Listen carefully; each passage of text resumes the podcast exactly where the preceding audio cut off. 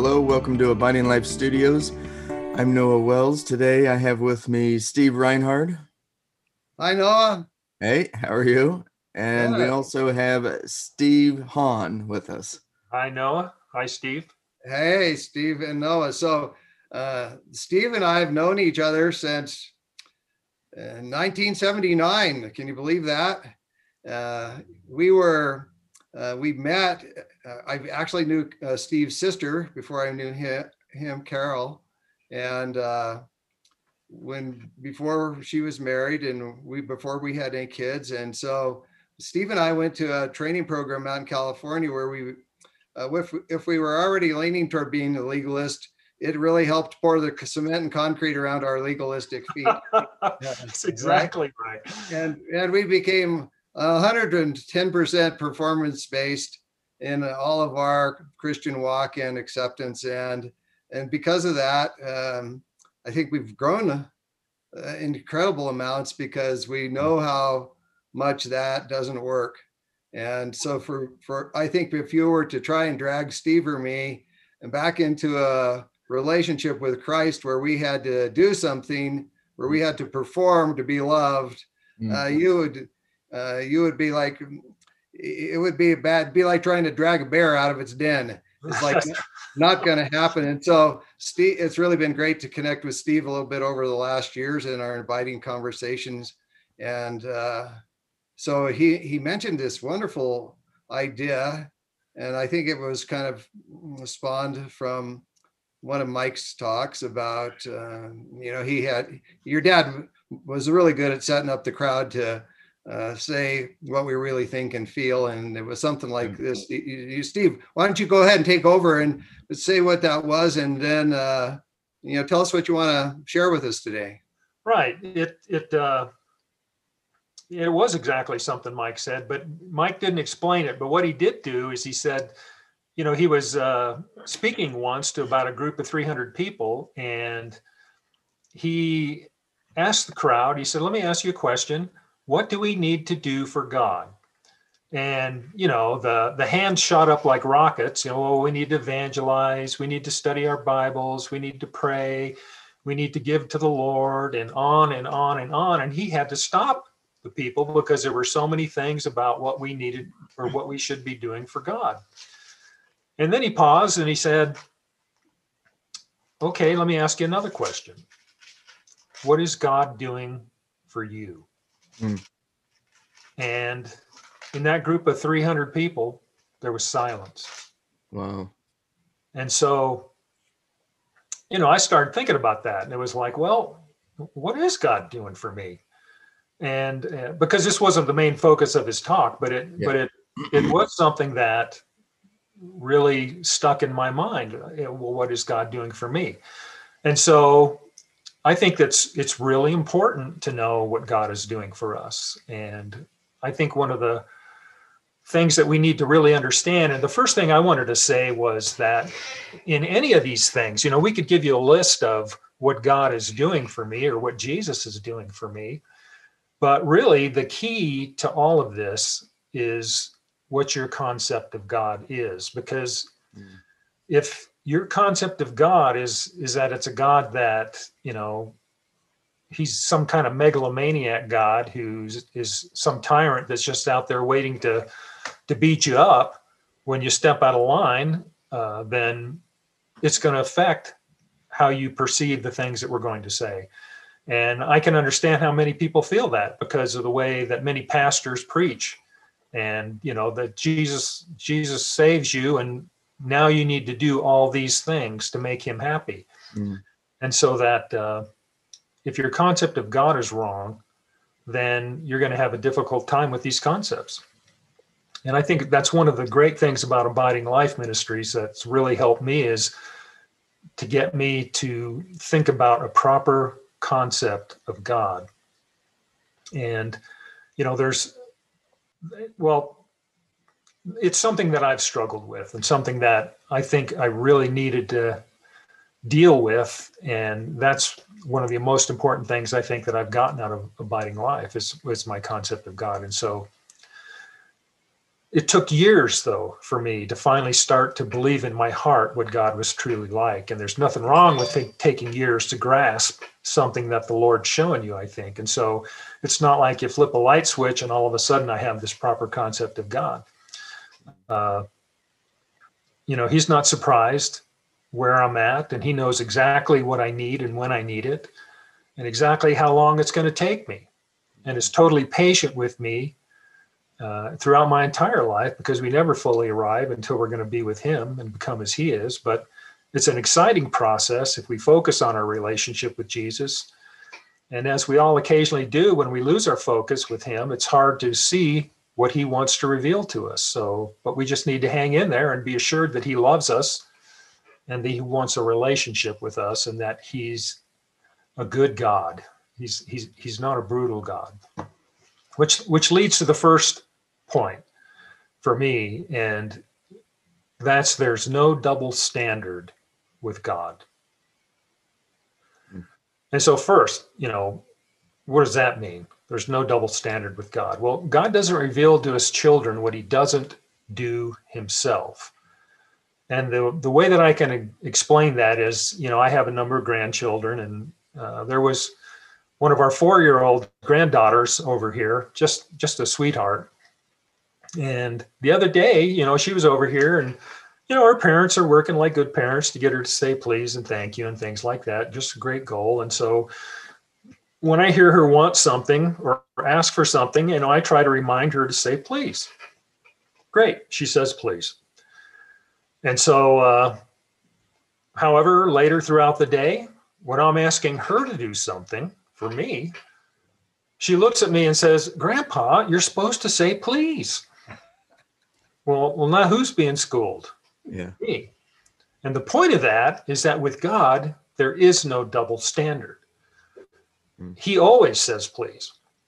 And I think that we're all familiar with so-called leaders, you know, whether in business or in the church or in politics, who love to make rules for you, but don't follow them themselves. You know, they're the ones that are exempt. Rules are for everybody but them. And, you know, Jesus pronounced one of his woes to the scribes for laying burdens on people that they were not willing to carry themselves. And so, but that's not our God because the rules that God makes aren't so much for us to follow, although they're beautiful and there's life in them. They're not so much to follow as they are to reveal who God is and who we are. And that's why the law is a tutor. You know, God can't do anything, follow them, because it's who he is. And we struggle because of who we are in the flesh. Okay, so that's great. So everything he wants me to do, he does perfectly and completely every time. And some of us will see that as intimidating and be like Peter when he said, Depart from me, Lord, for I'm a sinful man. You know, but we really should do just the opposite. He says, What we really should say is that I need you, Lord, for I'm a sinful man. Mm. I need you because I'm sinful. Does God want me to live the Sermon on the Mount? Great. Does he live the Sermon on the Mount? Of course he does. Think of this. He wants me to love my enemies. Does God love his enemies? Hmm. Are you his enemy? Does he love me, his child? Of course he does. If he loves his enemy, he certainly loves his child. But for some reason, we love to go to that place that says he doesn't love me.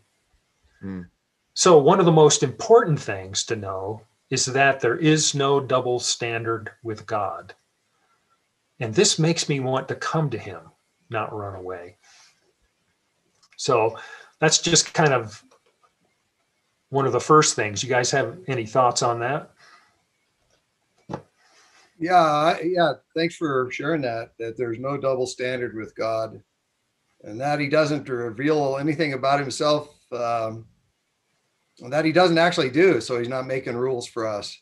Uh, Right. That He's not actually you know, living and and caring. So you know, I've never had any problems with that. Probably Noah does though. no, I- yeah, I read about that once. Yeah, right. Uh, Noah, have you ever caught yourself uh, uh, my first uh, my first recollection of that was with my mom. Uh, she when I was like three or four, she was tickling me, tickling me, tickling me, and I said I I just shouted out at her, I was like, "God damn it, stop!" and, and she said, "Don't you go cussing? Like, where did you learn that?" And I just said, "From you."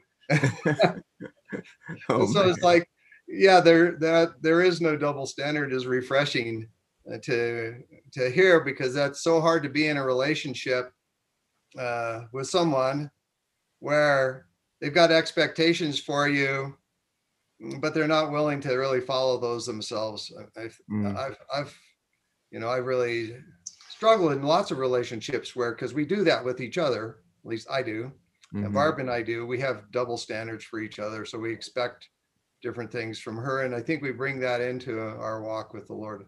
I definitely have done that, so that's really refreshing to hear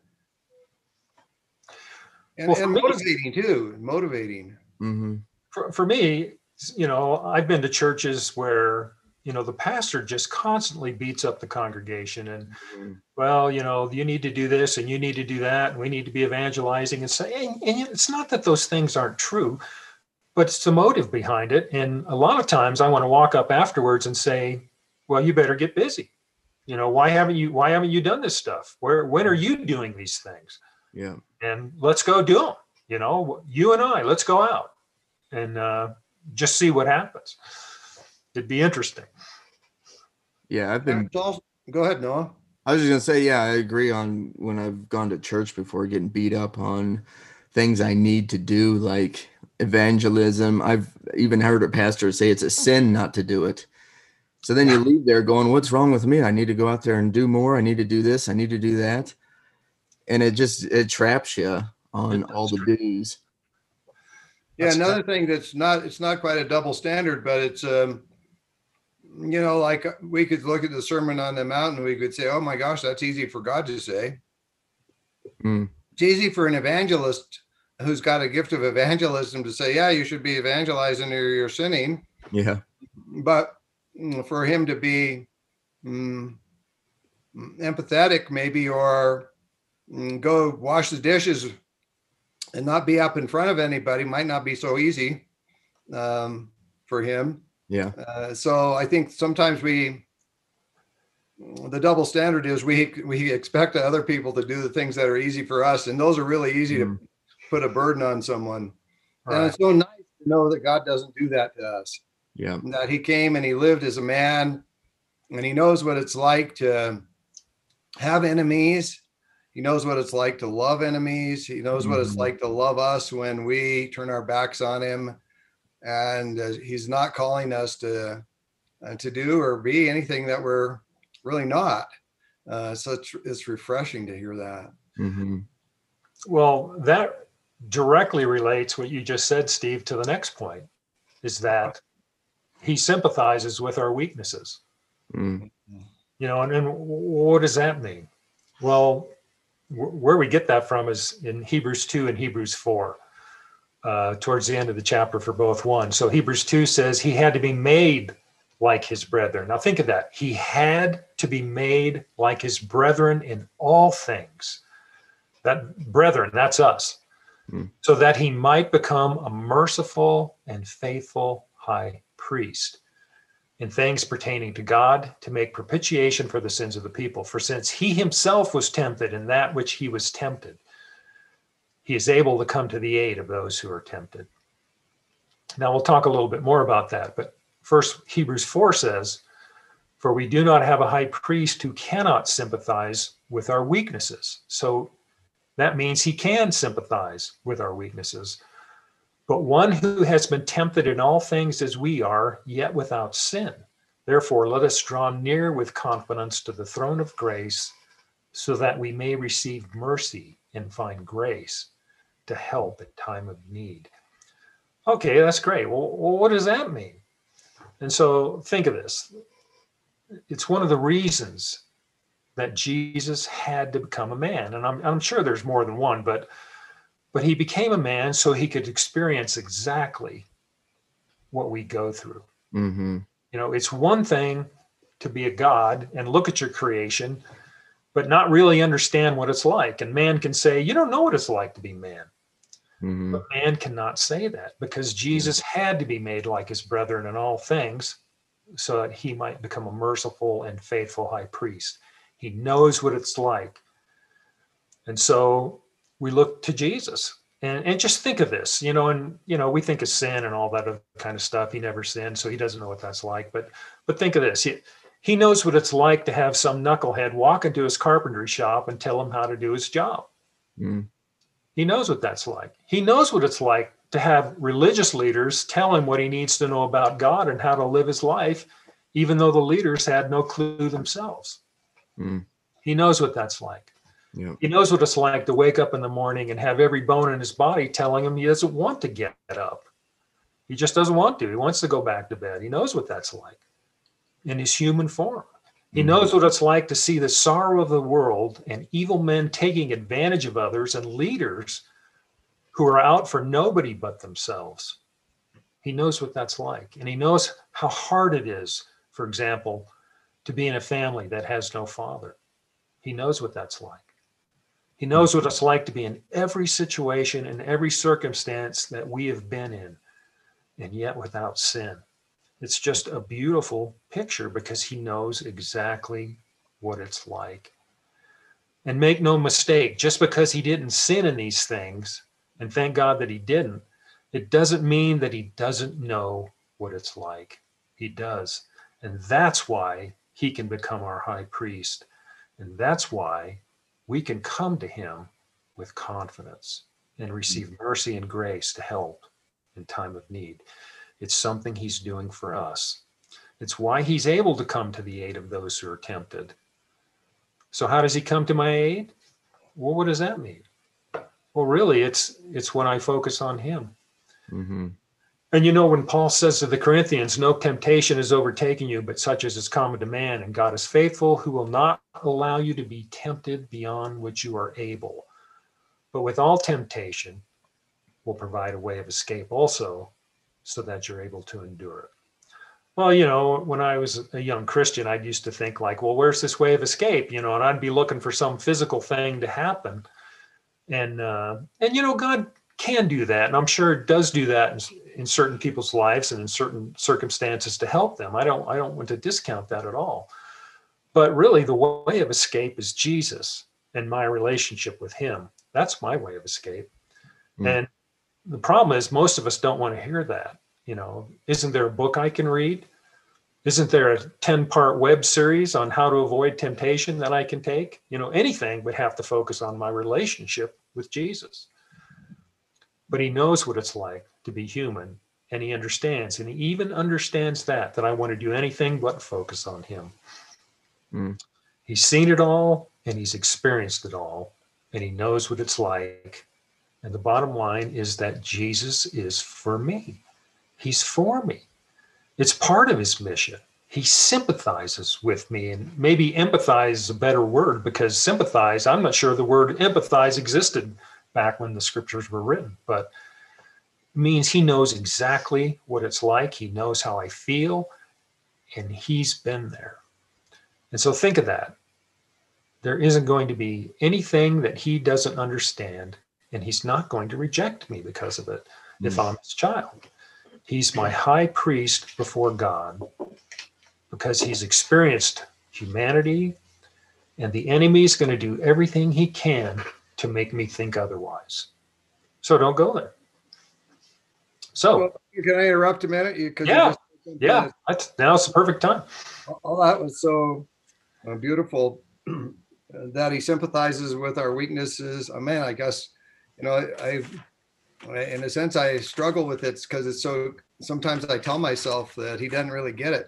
You Mm. know that he really doesn't get me. He doesn't get the uh, the problems as you know that I face. Uh, but you said he's not gonna he's not gonna reject us, and so that was like my so so is there. So I just like throw that out is like so there's nothing I could do uh, to get him to reject me. Is that am I on the If you're a child of God, yeah, following you? yeah, that, I believe that's true. If I'm a believer in Him, then I'm His child, and you know, as we've said before, uh, you know, children are out playing in the yard and my children are being bad and the neighbor's children are being great and, you know, the time for supper comes, I go out and I, who do I call in? Well, I call in my kids, not the neighbor kids, no matter how good the neighbor kids are. My kids are my kids. And now I may have to deal with them and, and discipline them, but that doesn't mean I reject them and say they're not my children anymore. So Yeah, that's so cool. it is. It's a I was- beautiful picture. I had a, had an experience of that yesterday. I, uh, this is a little bit off track, but not too much. I was at a funeral, or not a funeral, but a, uh, one of my really good friends who I really loved, uh, died five years ago. And they, his wife and kids, daughter, daughter, his stepdaughters, uh, and sisters had a memorial service for him last night. It's, it's, oh, by the way, it's Memorial Day weekend here, 2021.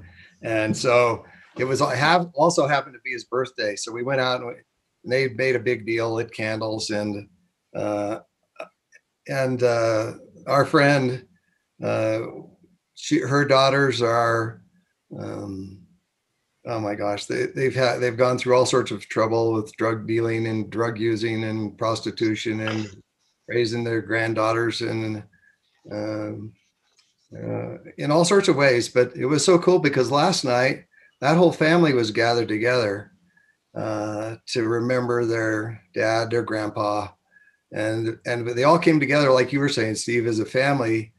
Uh, and because we're considered family, we got invited, uh, and we're all we're all sitting there and just hugging each other, and uh, it was such a magical time because uh, nobody was there because they were like the really great people. Uh, we were we were all there because we had a relationship uh, a bond you know and, and a really kind of an eternal a spiritual bond. We all still have lots of struggles uh, and, and that time was just so sweet. And not because anyone was such a great sweet person um, but because like you were saying because of the relationship we have sorry and it is based on relationship. And so if i have that relationship then i'm a child. Now this you know you know people that uh, really don't care to know jesus or really want to establish that relationship you know i can't speak for them. I, I don't know. That's up to god. Mhm. and uh, but i know that those who really seek him and want him uh, he's not going to reject. It's up to him Yeah, I mean, I can relate to the. I've had pain in my life where you know you're just laying there in excruciating pain, and it is it is interesting because that has popped in my head before that God knows or Jesus knows pain, and I mean he was whipped, he was hung on a cross, he definitely knows what pain is, and it is some sort of comfort to when you're in pain. Go okay, he knows it. He's he gets me. He gets where I'm at right now and you know just tell them thank you. And i think that's a hard thing too to say thank you in your pain but it is. especially you know you, you'd mentioned physical pain but i think what you're addressing really is the emotional pain yeah absolutely. that we all experience and and and we do. It's just part of this life hmm and uh, it's something that god allows in our lives but if if we recognize it as that then then we Mhm. we can grow from it. Doesn't mean i enjoy it no, but but i can sit there and say well the lord's up to something and Yeah. uh and, and take it from there So, so just kind of recap, I'm kind of making myself a list to review. So, uh, so far, what he's, what, what God's doing for me, what Jesus is doing for me, uh, is that he's not, he's not requiring of me something he doesn't do himself. He doesn't have a double standard for me. Uh, he's revealing himself to me. He actually act, reveals himself to me. He, he sympathizes with my weaknesses. Um, he knows what it's like to be me. Uh, he uh, he's comes to my aid. He's he's there to help me. He's he's there to help me find a way out of temptations. Uh, he's not going to reject me. So he's so the opposite of that would be he's going to accept me. he accepts me. That's Oh my right. gosh, I love that. Uh, he, he empathizes with me and knows how I feel. Uh, you know, those are all things. Because when you brought this up, I was thinking, well, my gosh, I'm I'm kind of like with those people that raise their hands. I know what to do, but I what's he doing is like I kind of puzzled me actually. So it's kind of it's refreshing to hear these things because I was saying to myself, man, I, I don't actually live that way where I'm thinking and connecting with him on that kind of level. Well, and you know, based on all the things you, that you just summarized, I can draw near to him with confidence. I Mm. can be confident before him, and it's a it's a That would be something I, that would be something I could do. Yeah. okay, ready for another one? Yeah. Yo, do you have any thoughts or comments on any of that? No, I, I was just thinking, yeah, the, the rub is the rub in all of this is you you go to church, you hear other religious people and they they tell you that doesn't work, you know, and I think that's the rub you have constantly going on in your brain when you're stuck in sin or stuck in pain or whatever's going on is you think God is turning your his back on you because we've heard that from other Christian leaders. And I think that's the I think that's the rub of talking against that and saying, wait a minute. No, I don't want that. yeah. I know God is there. I know God accepts me. And you got to challenge those things in your brain. that's exactly right. And and you know, it's what it comes down to is really what they're saying is that obedience equals acceptance. Absolutely. and obedience doesn't equal acceptance. The Yeah. only way I'm accepted is through the blood of Jesus. Yes. And but as a result of that, I want to be obedient. And so not because I'm accepted, because I already am accepted, but because I love him and he loves me. And the Mhm. difference is as wide as the world. Yeah. Yeah, I like that. All right. What's your third part? Another one, another thing he's done for me is that he gives us everything that we need. And so what, what do you mean everything? And you know, second Peter chapter one, he lays it out, seeing that his divine power has granted to us everything pertaining to life and godliness through the true knowledge of him, and that's key, who called us by his own glory and excellence, for by these, which is his own glory and excellence, he has granted to us his precious and magnificent promises. And this is the amazing thing right here so that by them you may become partakers of the divine nature. He's given me everything that I need. So, again, you know, what does that mean? So we have this true knowledge of Him, and because we have a relationship with Jesus, we have in us everything we need. And, you know, this is another thing that the enemy doesn't want us to know. He doesn't want us to know that we have everything we need in this life for godliness. Mm. And, um, and it's through Jesus. It's not through a theology. It's not through a doctrine. It's not through a method. It's through Jesus. And that's it, through the true knowledge of Him. And so, you know, I, I like, I'm a visual kind of a person. I like to think of things. And so I'm, a, I'm really a plant man by training, although I didn't really do anything with it in my life. I had a degree in botany but I do like to do things with plants, and I I'm kind of a bonsai hack. You know, I try to do bonsai trees and different things, and it's fun. I'm not very good at it, but it's a lot of fun, and you know, the garden. You know, but I am fascinated by plants, and so we have a park close by that has some nice oak trees. And in a good year, I've gone over there and collected acorns, and you know, I've got as many as thirty of thirty of them or so, and you know, I thought to myself, I, you know, I want to see if I can grow an oak tree uh, from these from these acorns.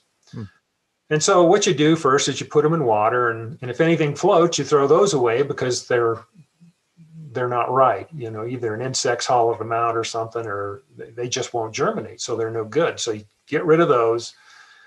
And the rest, you know, I'll wrap in a paper towel, moist paper towel, and I'll put them in a plastic bag. And with permission from my wife, I'll put them in the refrigerator. And you may think, well, what's the big deal with that? Well, you need to put them in the refrigerator for six months, you know, because I if I get them in the spring or, in the fall when when the acorns come out, I actually need to germinate it in the spring. So it needs to sit in the refrigerator for six months. And so it takes a long time. Mhm. And so spring comes along and I take out the bag and I put it on a countertop against the wall, make sure the paper towel's moist, no direct sun. And in a few weeks, you can see the acorn starting to sprout. It starts to sprout the embryonic leaves as well as the embryonic root. And from there, it starts to grow.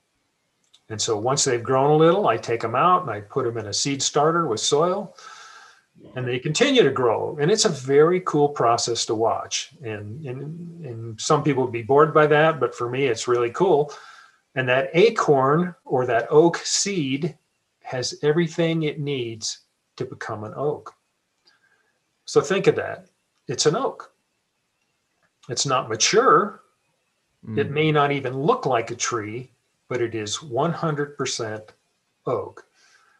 Now, if you go to the park and you look at the 60 foot mother tree, it looks very different. But in its essence, it isn't any different. It's an oak. An oak is an oak is an oak.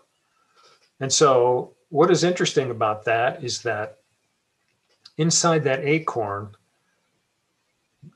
God in his wisdom, you know, made seeds, which is essentially what that is, have everything that they need to become an oak. Now, if if I left those acorns out and didn't plant them, they'd eventually die, right? Because it only has so much energy to be able to live in what's called the hypercotyledon. It it it can only go so far. And so it does need to be planted and it does need to be watered but to me the, the most interesting thing about plants is that they produce their own food and i think most people don't really realize that they think well they get food from the soil and and that's absolutely not true no matter how many companies called fertilizer plant food it's not plant food fertilizer are key elements that are necessary for the chemical processes required for the plant to produce its own food and, and other essential processes. But the critical thing for growth is food production. So where does where if it's not in the soil, where does the plant get its food? Well, it gets food through a process called photosynthesis. And that's the only way it gets food. And it's and it's interesting. You can take the carbon, you can take the oxygen, you can take the hydrogen and put them all together but unless it has light, food production won't occur. It won't produce sugar. And that's where the plant gets its food. So God made it so that a plant doesn't produce its own food without light. And I'm convinced this is one of the many lessons he teaches through his creations. And so for us, who's the light? Well, it's Jesus. And when we're born again, he puts within us a seed that contains everything we need, and we become his children. And when we become Christians, he gives us everything we need for life and godliness. And as we go through this life, we receive his light, and the growth process begins. And we start to produce spiritual food. We rest at night, just like a plant does. And when daylight comes, we absorb his light throughout the day, and our spirit grows with his spirit. So it's another creation lesson. When we see the sun, we can think of our light, we can think of Jesus, and through our spiritual photosynthesis process, as we focus on the light, we produce spiritual food. And most of that food really is for others. And as that food is produced for others, it refreshes us and gives us life. And the interesting thing is that the light really shows that we can't do it except with the light, and we can't do it without Him. Mm-hmm. And the other encouraging thing is that it is a process, it's a process of growing in our relationship with Him. And so uh, basically, that's the way I look at this this concept that he's given me everything that I need. And you know, according to my concept of God, if he if he gives me everything I need, then you know, basically he loves me and I regardless of my circumstances, regardless of where I am in my life, I can believe that I have what I need in Jesus Christ. Yeah, I like that. And I like that uh, every time you're done or even in the middle of these talks is you're you always land back on relationship. That's foundational. Yeah, exactly. I I love the I love the relationship part of him. I love the where he's always there with me and I can talk to him anywhere. So I, I'm really enjoying every time you're talking, you're just going right back to relationship. I love talking about that. Yeah, me too. No, it's just it's it's so important because you know Steve mentioned we went to that one program that basically cemented us as legalists, and I don't know if you remember Steve, but you know the one of the instructors. Uh, many people had been through the program before us, and and it was interesting to me that uh, we would always pray for past uh, students, and just about every time we would pray for them, you know, it was always like, well, Joe, you know, he's he's not doing what he should be doing, and blah. it was always this negative, negative stuff. He wasn't performing, basically. Yeah. And, you know, I used to sit there and think, gee, you know, I wonder what they're going to pray about me, you know, when I'm out of here. And, and you know, there's no way. There was no way to make them happy. Hmm. And and uh, Yeah, one of the, I remember one of the thi- things that uh, we prayed for ourselves uh, so we wouldn't become one of those guys that got prayed for. It was like, oh Lord, the word, the phrase, the phrase we used was tubing out. Like, well, Lord, keep me from tubing out. That's right. Yeah, that's exactly right.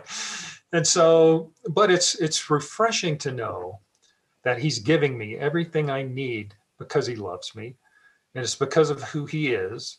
And that seed that he planted through the spirit in me has everything it needs to become a mature believer in him.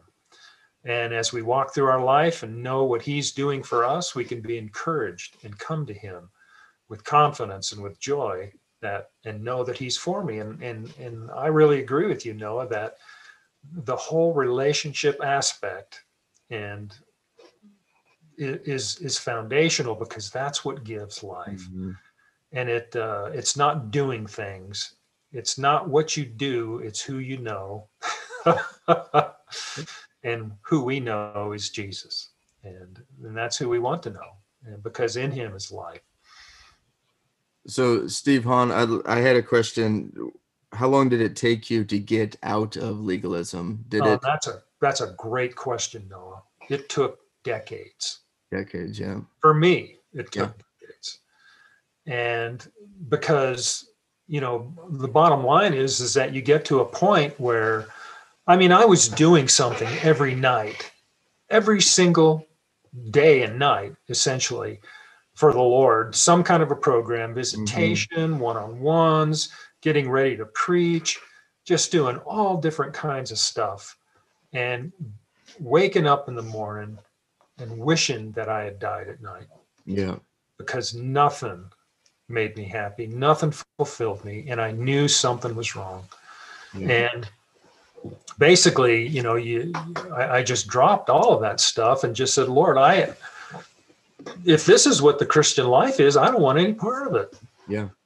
And you know, I can I can look back now and just and just think the Lord is is going like, finally. Yeah, you know, now maybe you can look at me Yeah. instead of all these things that you think are making me happy and really aren't. Yeah. And really, he just wanted you to just say hi. Yeah, yeah, that's right. Just look to me. And so it it took a while because, you know, every neuron in my brain is saying what I have to do because that's all I heard in my, my Christian life is what I Mm. have to do for Jesus and not what he's doing for me. Yeah, and I was that that was my next question. You pretty much answered it. I was wondering if it brought you to suicide or brought you to a point of wanting to die, but it sounded like yes, Totally. it did. Yes. Yeah. There was no fulfillment in life. Yeah, so there's no life in it. There was no life in it at all. Yeah. Oh, that's great. So Yeah, thanks for asking those questions. So I think that was great. And, and that kind of reiterates what Steve said, that it's a process. Yeah. And it is a process. And so, you know, the, the mornings when you wake up and wished you had died the night before, mm, were you any less of an oak uh, ha- at that moment uh, than before or since? And, and that's a great thought, Steve, because you're completely an oak. hmm And I, you know, I, I have to say, I even got to a point where it was like, God, I am done with you. I Yeah. am so done with you. I, I just can't do this anymore. I'm, I'm finished. If this is what the Christian life is about, then I don't want any part of it. And, uh, and slowly and surely, you know, he just keeps speaking to your heart.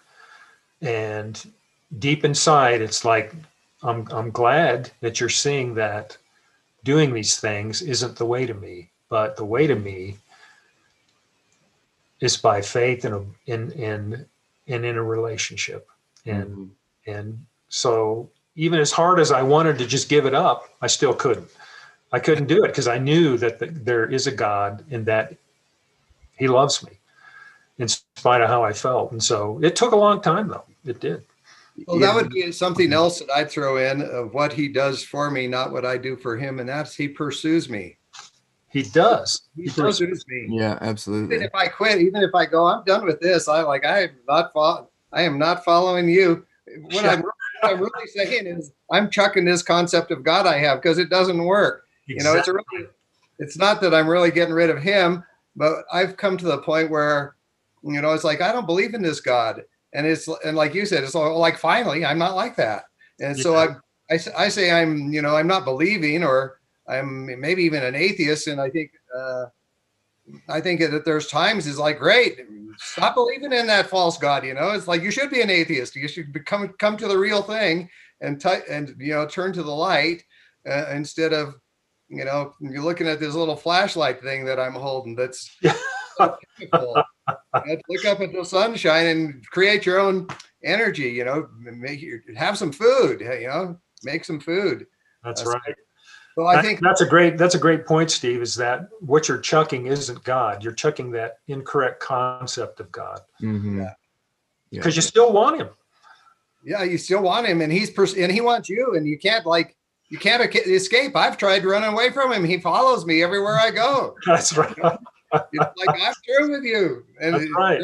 Yeah. I can't get away. I can't get away. If I go to the bottom of the ocean, He's there. Yep. Yeah. Yeah. So, so can I throw out like this is a little bit controversial, but your botany, uh, we a couple weeks ago or last, yeah, we had our biting conversations, and Chad shared on the the vine and the branches, and it was like, oh my gosh, that's so cool. And he showed this beautiful picture of the vine and the branches, and and and he and the and the vine says to the branch, Jesus says to the branch, this probably get me in trouble, but that's okay. Uh, the, the vine says to the branch, without me, you can do nothing. So as a, as a botanist, if you cut those branches off, uh, what would happen to the vine? Well, and that's an interesting question because it depends on how much energy is stored in the vine, just from a botanical perspective. Yeah. Usually, what they're going to do is it's going to grow more branches. You know, it'll send out based on the uh, meristems on the branch. It'll send out, a, you know, a, a new branch, or, or excuse me, the meristems on the vine. It'll send out a new branch, and and uh, But the vine, but the vine really couldn't ever do without branches. It needs the branch because the branch has the leaves, and it's the leaves that absorb the light and where the food production occurs. Hmm. That goes down to the plant and to the roots, and so that's where the energy comes from. Is from that that process of absorbing the light and making that chemical change from those compounds into sugar, which is energy. So in the, so in the relationship, then uh, the, the vine says to the branches, Jesus says to Steve, Steve, Reinhardt, um, without me, you can do nothing. And I say uh, back to the, the, the vine, I'm the branch. I say back to the vine, right, right on, Lord. Without you, I can do nothing. And as a side note, without me, you can do nothing. Yeah. In a way, that's true. Yeah. I mean, if you He's chosen. if you really want to literally think of it that way in terms of you know, but it's the Lord that's created that process and created it in that manner. Yeah, and it's such an intimate relationship. Mhm. When you, when I look at it that way, it's an intimate relationship because it's not me versus him or me in a what you know the the goofy word would be um oh what's that word that oh. Basically a one-sided relationship. Oh, okay. you know what i'm talking about. Yeah. anyway i can't remember the word but it's something some word we don't like. Oh uh oh my gosh i just had it. There's a book about it. That- that's- there's a book that's a comic book because it's such a spoofy dumb word. Uh codependent. It's not a codependent relationship it's a very really completely codependent we need each other Mhm. I need the Lord, and He, for some re- strange reason, the way He set the process up, uh, He made me a part of Him, a part of His body, a part of His vine, a part of, and uh, and it's a it's a beautiful. It is a beautiful thing. And and you know the way I think of that, Steve, is oneness. We're Mhm. one. And Yeah. And as as we become one, you know, growth occurs. And it's it's a beautiful thing. So so Noah, are you watching our time? Because I kind of spaced it out. I think we're Yeah, we're maybe going over. I mean, it's all good stuff. I mean, and I just wanted to add, like, yeah, when I mean, for me, this is recently that's been really changing me is when I realized he's in me and I am him, just like you're saying, Steve Hahn, is we are one. And like Steve Reinhardt, you know, it's true. He needs us as much as we need him. And I, you know, like going out to go preach or go out to go talk to somebody. I need to go be there so then he can talk through me. Yeah. So he needs us just as much as we need him. I always tell him, "Hey, I'm going to go. I'm going to show up at this time. You too. I need you to show up as well cuz I don't want people to just hear from Noah, but I need you there too." And he does. He shows up every time. He does show up. And you and you know the and, and you guys may disagree with this. This is, you know, we're talking about God needing us. Well, you know, he's God is completely self-sufficient. And he always has been self-sufficient and is self-sufficient. He was he was quite content in his in his oneness with the Father, the Son, and the Spirit, the, the, you know, the the Trinity. They're all not needing anything. But the way I think of that is that he created us because he wants us. Mhm. He didn't need us, but he wants us. Mhm. And he does want us. Yeah. And and that's why we're his children and that's why it's all about a relationship Mhm. because he wants us. And just that thought in itself is very encouraging because because you know not only do does he want me but I want him Yeah. and you know it's that it's that uh, husband wife uh, groom bride relationship of wanting each other and it's a beautiful picture Yeah, and I've thought for years that he's, you know, he's selfish too because he wants me. He wants me fully.